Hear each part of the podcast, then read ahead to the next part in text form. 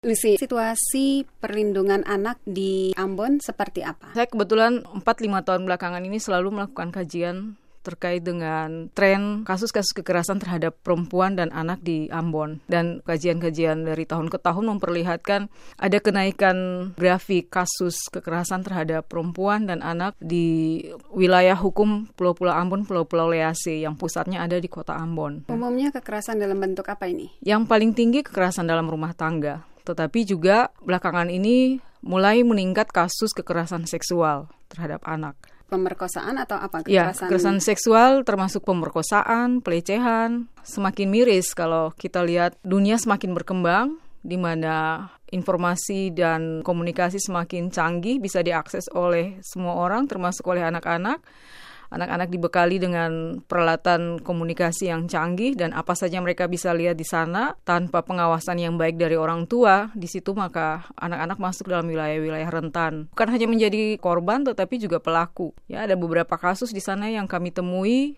pelaku kekerasan seksual itu justru anak dan itu lahir dari keinginan untuk mencoba setelah melihat atau mendengar sesuatu dari media-media komunikasi yang semakin canggih sekarang ini. Jadi mereka bukan hanya menjadi korban tetapi justru pelakunya ya. Iya, mereka pelaku tetapi kami selalu memposisikan anak bukan sebagai pelaku walaupun secara kasus mereka adalah pelaku. Tetapi kalau kita gali secara mendalam dalam melakukan pendampingan dan advokasi, kita menemukan ternyata anak sebetulnya adalah korban dari minimnya pengawasan dari orang tua, dari masyarakat masyarakat, ya terlalu terbukanya pergaulan di antara anak dan orang dewasa tanpa ada tanggung jawab dari orang dewasa untuk membatasi mana hal yang bisa dimasuki dan dibatasi kepada anak. Ketika mereka menjadi pelaku, siapa korban mereka? Anak-anak juga? Ya, anak-anak juga. Ada satu kasus, satu anak berusia 7 tahun diperkosa oleh yang 8, 10, sama 13 tahun tiga orang secara bergantian. Ada beberapa kasus yang kami temui dengan kronologis yang kurang lebih sama, memperlihatkan bahwa ya mereka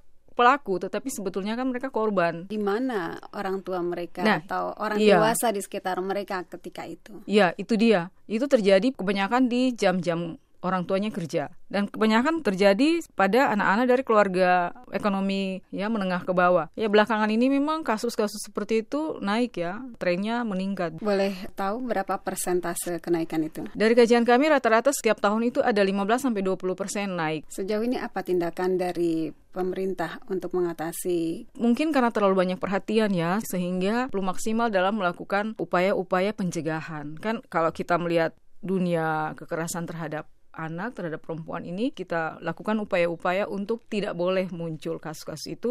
Lalu kemudian ada pendampingan ketika kasus sudah terjadi lalu kemudian ada pendampingan lanjutan untuk pemulihan. Sayangnya pemerintah belum masuk secara maksimal di ketiga ranah ini. Pencegahan itu sebetulnya resources dari pemerintah ada di situ ya. Harusnya dimaksimalkan upaya-upaya pencegahan melalui sosialisasi ke sekolah-sekolah melalui lembaga-lembaga agama. Let's say warung-warung kopi di mana potensi-potensi pelaku itu berkumpul di situ. Sosialisasi ini yang belum maksimal pemerintah lakukan. Kemudian pada ranah pendampingan ketika kasus terjadi, pemerintah pun belum banyak memberikan effort untuk mendukung kerja-kerja pendampingan yang dilakukan oleh katakanlah LSM. Tidak ada orang pemerintah yang melakukan pendampingan kasus. Ini belum menjadi uh, perhatian pemerintah untuk misalnya dianggarkan dalam APBD anggaran untuk pendampingan kasus. Walaupun di setiap provinsi, setiap kabupaten kota harus punya uh, yang namanya pusat pelayanan terpadu perlindungan perempuan dan anak atau P2TP2A di pihak kepolisian secara institusi sudah ada, tetapi sumber dayanya, penyidik-penyidiknya